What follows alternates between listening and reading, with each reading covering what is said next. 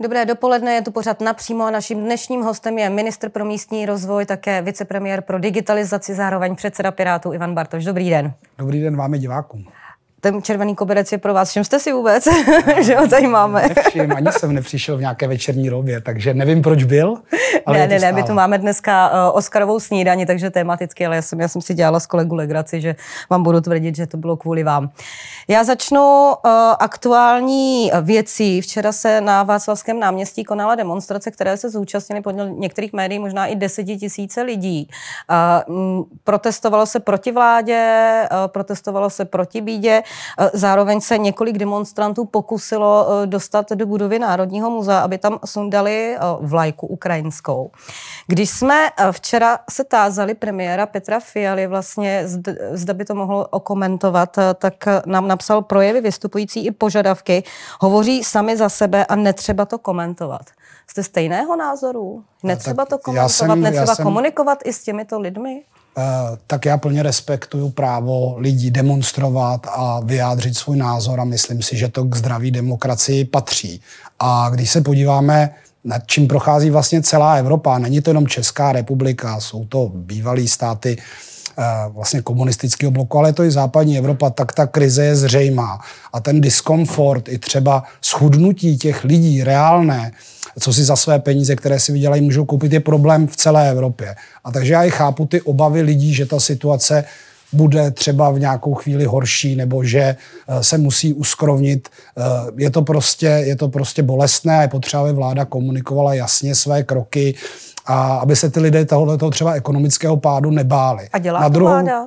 Na druhou, já jsem přesvědčen, já jsem přesvědčen, že v těch věcech, o kterých třeba zaznělo od těch řečníků na té demonstraci, a to je zase jiná kapitola, eh, takže eh, to strašení lidí není oprávněné. Ať je to sociální systém České republiky, ať je to stále relativně nízká míra nezaměstnanosti, tak ta Česká republika se neřítí ze skály. To není pravda. Na druhou stranu, když jsem se díval na ty řečníky a na některé ty projevy, i na některé ty osoby, které známe vlastně z libovolné doby krize, kdy jenom uchopili to téma, ať to byl covid, ať to bylo něco jiného, jsou to ve směs uh, stejní lidé, kteří třeba vystupují nebo podporují takovéhle demonstrace ze strany těch organizátorů. A já jsem tedy poslouchal i tu druhou půlku, nebavme se jenom o té, o té eh, vlastně ekonomické krizi či kritice vlády, ale slyšel jsem taky, že je potřeba zajistit mír tím, že opustíme Ukrajinu, že ji necháme na holičkách a to vyvrcholení té demonstrace, kdy prostě lidi šli strhávat ukrajinskou vlajku,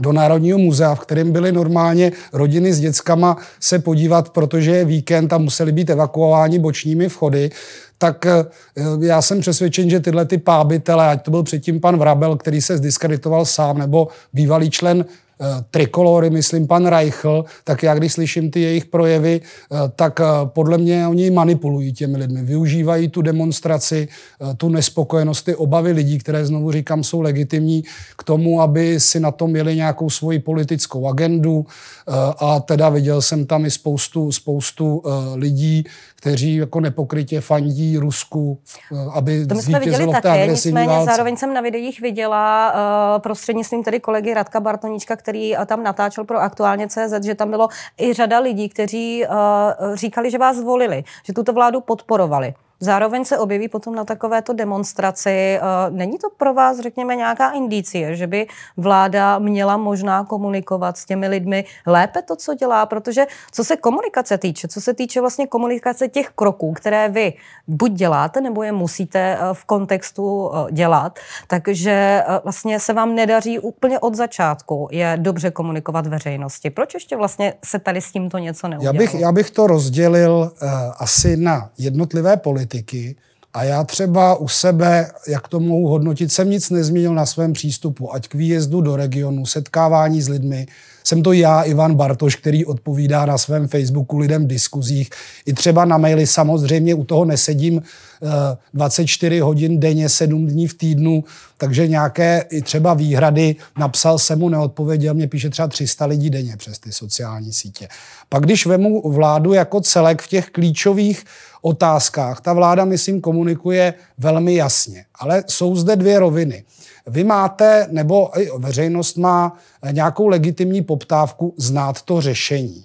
A vy, když řeknete, že třeba představíte parametry Eh, toho finančního balíčku na konzolidaci veřejných financí v březnu eh, eh, nebo, nebo reformy týkající se oblasti penzí projednáte nejdříve s tripartitou, tak zde je nějaký legitimní zájem vědět to, co nejdříve, a pak jsou politici dotazováni, řeknou nějaký parametr a spustí se obrovský humbuk. A nebo by teda byla ta druhá varianta, kdy eh, se to všecko vyjedná na politické a odborné úrovni a pak v nějaký moment ta vláda představí ten návrh jako celek a vede se o něm diskuze. A my se dostáváme často do toho momentu, kdy eh, na vládní úrovni eh, to není zafinalizováno, ale, ale, ale, jsou, ale jsou, ne, tak já nevím, jestli to je balónek, já tendenčně informace nepouštím, já prostě i držím slovo, když se řekne něco je ve fázi jednání. A je třeba pravdou, že nad tím finančním balíčkem na konzolidaci veřejných financí pracuje asi 100 lidí už dva měsíce. Setkávají se jak zástupci politických stran v koalici, tak odborníci. Spolupracujeme s Nervem. Má to otázky důchodové reformy, příjmové stránky státního rozpočtu, výdajové, i třeba otázka digitalizace, kterou mám na starost. To je otázka investiční, která uspoří. A to je potřeba dát dohromady, aby to skutečně nebyly jenom parametry, o kterých se často svádí v médiích Eh, docela silné bitvy mezi třeba opozicí a koalicí, ale tyto představeny nebyly. A já si myslím, že když se bavíme o důchodové reformě, tak to není o jednom čísle někde, ale je to skutečně komplex dalších opatření, aby lidi mohli třeba chodit déle do práce, když zároveň eh, vychovávají děti v rodině, aby to pro ně bylo komfortní.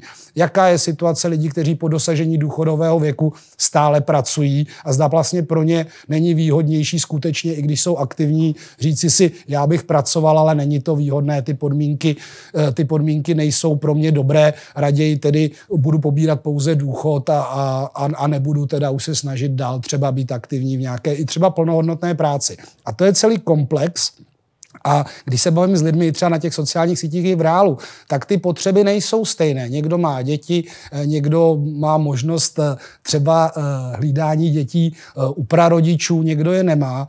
A tak když jsou ty potřeby vlastně dány jako na kopec, tak je důležité, aby ten systém fungoval, aby ten člověk se v tom našel a vlastně mohl nějakým způsobem i kloubit v určitém fázi svého života mladý v, v aktivním věku nebo třeba aktivní senior vlastně tu práci, volný čas, a to si myslím, že je důležitý na té reformě, protože pak ta společnost jako je bohatá pak ty lidi v tom vyrovnaném rozložení volný čas a práce se jako najdou. Já si myslím, že to by měl být i ten cíl té reformy a není to o jednom parametru zde nebo onde, což často i třeba na té demonstraci včera bylo vypíchnuté nějaké číslo odchodu věku do důchodu nebo nějaké procento, ale na tom se to neláme.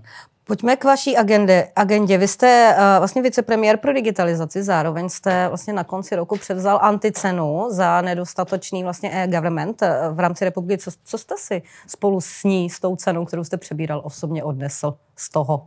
Uh, tak my, když jsme usilovali o tento rezort, a já se té digitalizaci státní státní služby vlastně věnuju, já nevím, 13 let vlastně. Byl to jeden z důvodů, proč vznikala Pirátská strana. A něco se povedlo, ale žijeme prostě z 10 let starých výdobytků, jako jsou možná i 20, jako jsou datové schránky, centrální registry. Bylo to málo, to, co se povedlo? Eh, tak já, když se dívám na ostatní země, ať je to Finsko, Dánsko, Estonsko, které jsou v tom porovnání evropském na špici, tak prostě tam to funguje jinak. Tam digitalizaci neřídí politici dle svých vrtochů pouze na těch daných ministerstev, ale mají tu agenturu, která zastřešuje tu digitalizaci. To je DIA, eh, kterou se nám podařilo přes eh, která konec roku vlastně schválit prvního čtvrtý. Rok, ano Ona už vznikla, prvního čtvrtý má převzít jistou agendu, tak já doufám a budeme o tom informovat, že třeba přejímání té agendy datových schránek, které teď jsou pod ministerstvem vnitra, ale i třeba checkpointu, eh, bude co nejméně problémové, tam se budou měnit různé certifikáty, eh, úroveň zabezpečení. Eh, je to kritický moment, ten přelom toho března, dubna a pak by postupně měla nabývat ta agenda už řekněme nadrezortní digitalizace, e-dokladovky, lepší registry, formuláře, které budou předvyplněné, ale to prostě stejně jako dům nepostavíte za den. Eh, a tak... si od toho slibujete, protože opozice vlastně ve chvíli, kdy vznikala agentura, tak opozice vás kritizovala, že je to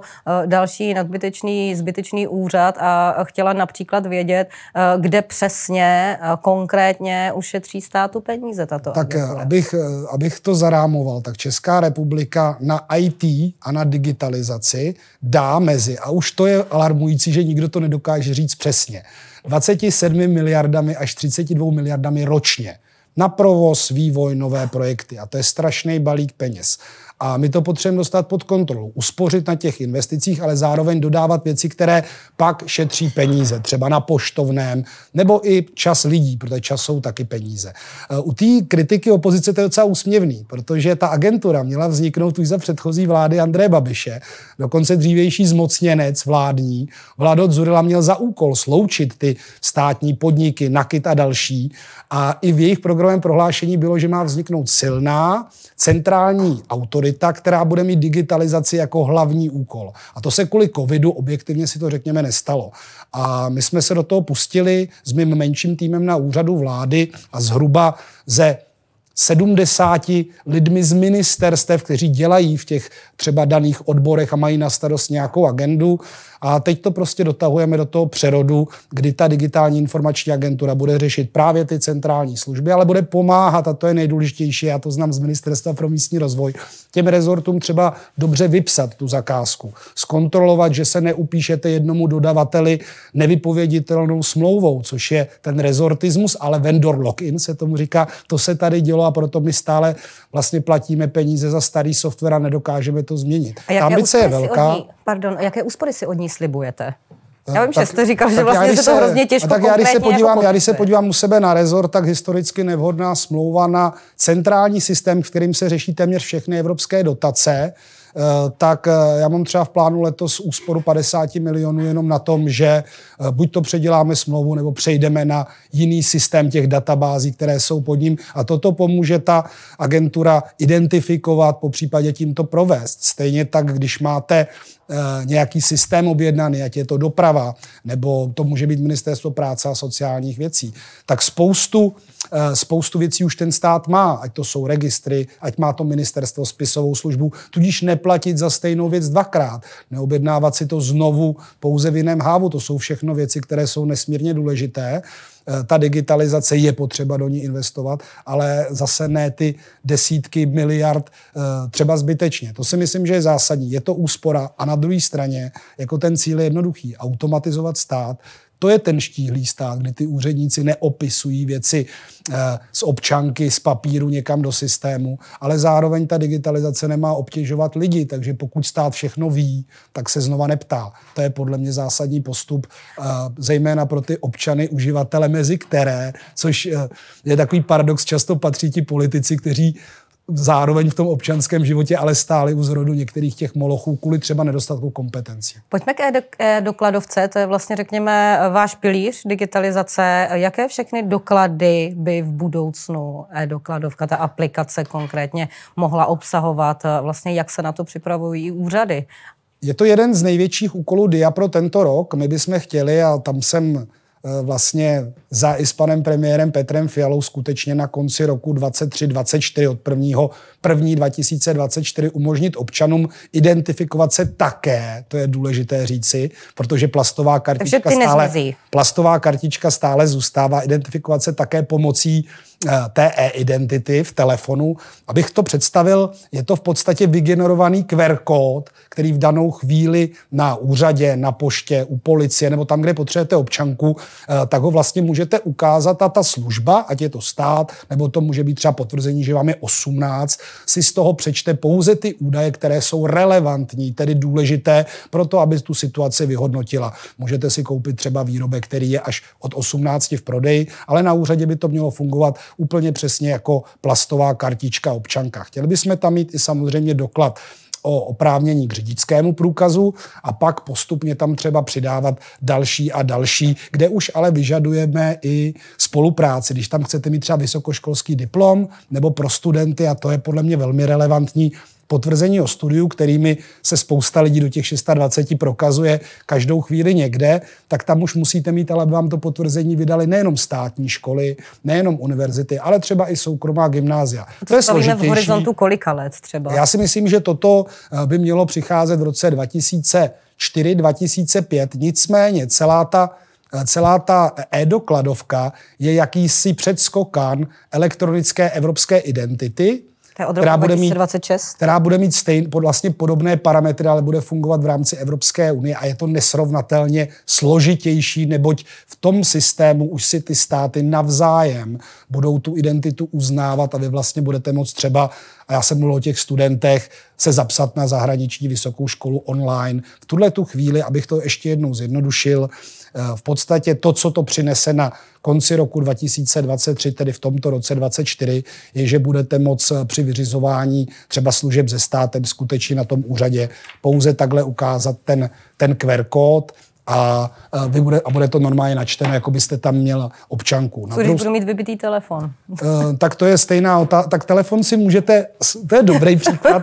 Jednak je to výrazně bezpečnější, protože když zjistíte, že k tomu nemáte přístup, tak si na nějakém portále, třeba na portále občana, prostě zakliknete, že nechcete ty data sdílet a tím zneplatníte eh, ten certifikát, který tam bude vygenerovaný. A zároveň já tuhle otázku často odpovídám, já jsem z Jablonce, no, z Janova nad Nisou, tak si představte, že se vrátím od rodičů a doma si nechám občanský průkaz ležet eh, tak situace nabití si telefonu je výrazně jednodušší, než jet do Janova nad Nisou k mamince si pro občanku, nebo si ji posílat poštou. Samozřejmě oba dva ty doklady budou platit a ve spoustě případů i dnes, když nejste nějaký troublemaker, jak se říká, a jste třeba eh, kontrolován policií, eh, tak pokud oni mají, vy řeknete své údaje, oni mohou v systému zkontrolovat, jak to, že jste to vy podle obliče, tak dokonce, že jste třeba oprávněný řídit, řídit automobil. Takže oni, oni ty situace jsou vlastně velmi podobné. S občankou eh, třeba neoperujete tak často, ale proto říkám, jsou třeba momenty, kdy musíte dokázat plnoletost, Eh, a v takový moment, nebo si chcete půjčit auto, někdo používá ta sdílená auta ve městě, pokud tam jsou. A na to všechno může v nějaký moment ten, eh, eh, ta e-dokladovka česká, my říkáme e-dokladovka nebo e-wallet 2023, prostě zafungovat. A hlavně o zkušenosti těch uživatelů, těch lidí, kteří to budou používat, protože až přijde evropská digitální identita, tak ono to bude vypadat stejně z pohledu toho občana, toho řešení, co bude mít v telefonu, ale bude tam celá ta škála vlastně těch služeb už napříč Evropou. Vláda bude vlastně možná v následujících týdnech už, protože máme březen představovat konsolidační balíček. Jaké panují vztahy v tuto chvíli vládě ohledně toho tvoření balíčku, protože přece jenom je tam zastoupeno pět stran, každá strana šla do voleb s jiným programem a ten konsolidační balíček se dost možná dotkne i priorit, které si ty strany jednotlivé brali za své. Eh, tak eh, my, když jsme sestavovali programové prohlášení vlády na začátku vlastně volebního období, které jsme jenom rozšířili, my jsme tam eh, jako neustoupili. Některé věci jste škrtli teda. no věci, které... Věci, důchodu, že se na ní nebude sahat a podobně chtěl jsem říct, ano, není ta dohoda není jednoduchá v pěti, v pěti barevné vládě, i když jsou tam dvě koalice. Eh, podle mě není tak důležitý, aby si každá strana prosadila nějakou svoji prioritu, ale aby to fungovalo jako celek. A každý musí z nějakých třeba eh, výhledů, které měli a brzo přijde konjunktura, brzo ta ekonomika poroste. Nikdo tu válku nečekal jo, s takovýmhle zásadním dopadem. E, tak s tím se musíme poprat. E, já si myslím, že je legitimní v rámci zeštíhlení státu hledat úspory. Nejsem ovšem téhož názoru, jak někteří mý kolegové, že v oblasti jako služeb státu lze, lze škrtat jednoduše lidi, protože často s tím člověkem jako škrtnete i tu službu, kterou postup, pod, poskytuje. Ať je to oblast třeba sociální, nebo to můžou být oblasti třeba zpracování evropských dotací, kde jsou obrovské množství peníze pro města, pro regiony, z kterých pak ty lidé mají nějakou výhodu. A určitě se budeme dívat na tu stránku příjmovou. Já bych furt chtěl, aby jsme se víc zaměřili na ty otázky eh, vlastně ty daňové optimalizace, tomu se říká v angličtině tax gap možná, prostě tam, kde ten stát jako selhává s vybíráním daní, kde firmy v různých schématech eh, vlastně hledají, hledají způsob, jak, jak se vyhnout té daňové povinnosti, ale jsou tam třeba i zásadní otázky, vyšší zdanění těžby, a pak je tam pozitivní balíček, který prosazujeme my, já už jsem o něm hovořil na začátku. Pro tu ekonomiku a pro ten stát, aby mohl poskytovat služby, vzdělávání, zdravotnictví. Samozřejmě je nejlepší, když co nejvíc lidí pracuje a co nejvíc si vydělá. A tam jsou fakt otázky, které už se podařilo Olze Richterový s Marianem Jurečkou prosadit, třeba pro ty rodiny, kde jsou ty dětské skupiny, na které ten stát dá ty peníze a ono se vám to vrátí, že ty rodiče můžou nastoupit dříve do práce. Máte ve hře zvýšení rodičáku o zhruba těch 50 tisíc, o kterém tady minulý týden na vašem... Já si myslím, že velmi, velmi, velmi, ano, velmi, velmi razatně, jak my to navrhujeme od začátku, prosadili jsme to do programového prohlášení a vlády to i vlastně a hovoří, strany, a hovoří o tom jako velmi konkrétně Marian Jurečka, za což jsem velmi rád, protože to je v jeho gesci, ale i třeba otázka, která trápí, a já jsem kandidoval za Ústecký kraj, tam ta míra těch exekucí je skutečně vysoká a podařilo se nám to trošku zmírnit těmi milosrdnými léty, která jsme podporovali, ale i vysoké míro lidí v exekucích znamená, že ti lidé prostě pracují mimo ten systém, nejsou začleněni zpátky do toho klasického pracovního procesu, tudíž zaměstnavatel za ně neplatí eh, ty patřičné platby, oni neplatí že jo, eh, vlastně daň, eh, daň z příjmu. A i to, že se nám podaří tyhle lidi dostat zpátky jako do normálního života z jejich pohledu, tedy i do klasického způsobu zaměstnávání, má přece pozitivní, eh, pozitivní efekt na příjmy státního rozpočtu. Takže dívejme se na to ne tak, z čeho se proškrtat a kde více vybrat, ale skutečně na ty transformační věci, které ve finále znamenají, a třeba už v horizontu půl roku se to projeví, že se trochu změní ta situace na trhu práce ve smyslu lidé, kteří mohou a chtějí pracovat prostě, tak, tak budou pracovat v tom systému v nějakých výhodných podmínkách. Už vám uh, minister spravedlnosti Blažek uh, vysvětlil, proč chtěl informace ze živé kauzy, která se týká vlastně Brna? Eh, tak eh, já jsem eh, vlastně vysvětlení Pavla Blaška četl, tak jak ho i dával na své stránky, i o tom takhle hovořil na vládě, kdy v určitém režimu vlastně dotazování či interpelací je to pouze ministr spravedlnosti, říkám tu A část, který se může dotázat. Nicméně Jakub Michálek interpeloval Pavla Blaška, napsal poměrně jako strukturovaný, strukturovaný seznam dotazů, aby se vyloučilo třeba, že to je selektivní přístup. Zda minister takto jedná i v jiných případech. To? Já to odpověď od Pavla Blaška ještě nemám, musel to asi kontaktovat Jakuba Michalka, ale já očekávám, že by měla být eh, buď eh, teď, anebo v těch interpelacích, které v minulém týdnu teda nebyly. Eh, Dokážete v interpelacích. si představit, co by se dělo, kdyby se zjistilo, kdyby novináři přišli s tím, že například Andrej Babiš skrze ministrině Benešovou zjišťoval ze živého spisu, co se děje v kauze Stoka? Tak eh, já úplně nevím, jestli se toto v žádném případě nedělo. Andrej Babiš teda nebyl minister spravedlnosti, eh, takže ten guard, takže ten guard premiér, takže ten guard premiér, ministrině spravedlnosti Benešová, Petr Fiala, Pavel Blažek, podle mě úplně jako ten příklad nefunguje. A tak Ale počkejme, údajně, údajně se, počkejme, údajně se ptal na pana Hladíka. Počkejme, jakým způsobem, kdo? Uh, uh, Petr Fiala. Jo, já jsem uh, se s Petrem Fialem o tom bavil. Petrem Fialou, ono to dokonce říkali na vládě. Uh, on se zeptal, státního zástupce, zda se může, protože on předkládá eh, tu nominaci, vy asi nechcete navrhnout eh, na jmenování ministrem eh, někoho, kdo v danou chvíli je třeba trestně stíhán. To, to jsme asi, asi jsme v souladu. Chápu. Pan premiér Fiala se zeptal státního zástupce, zda tuto otázku může položit a po případě jak.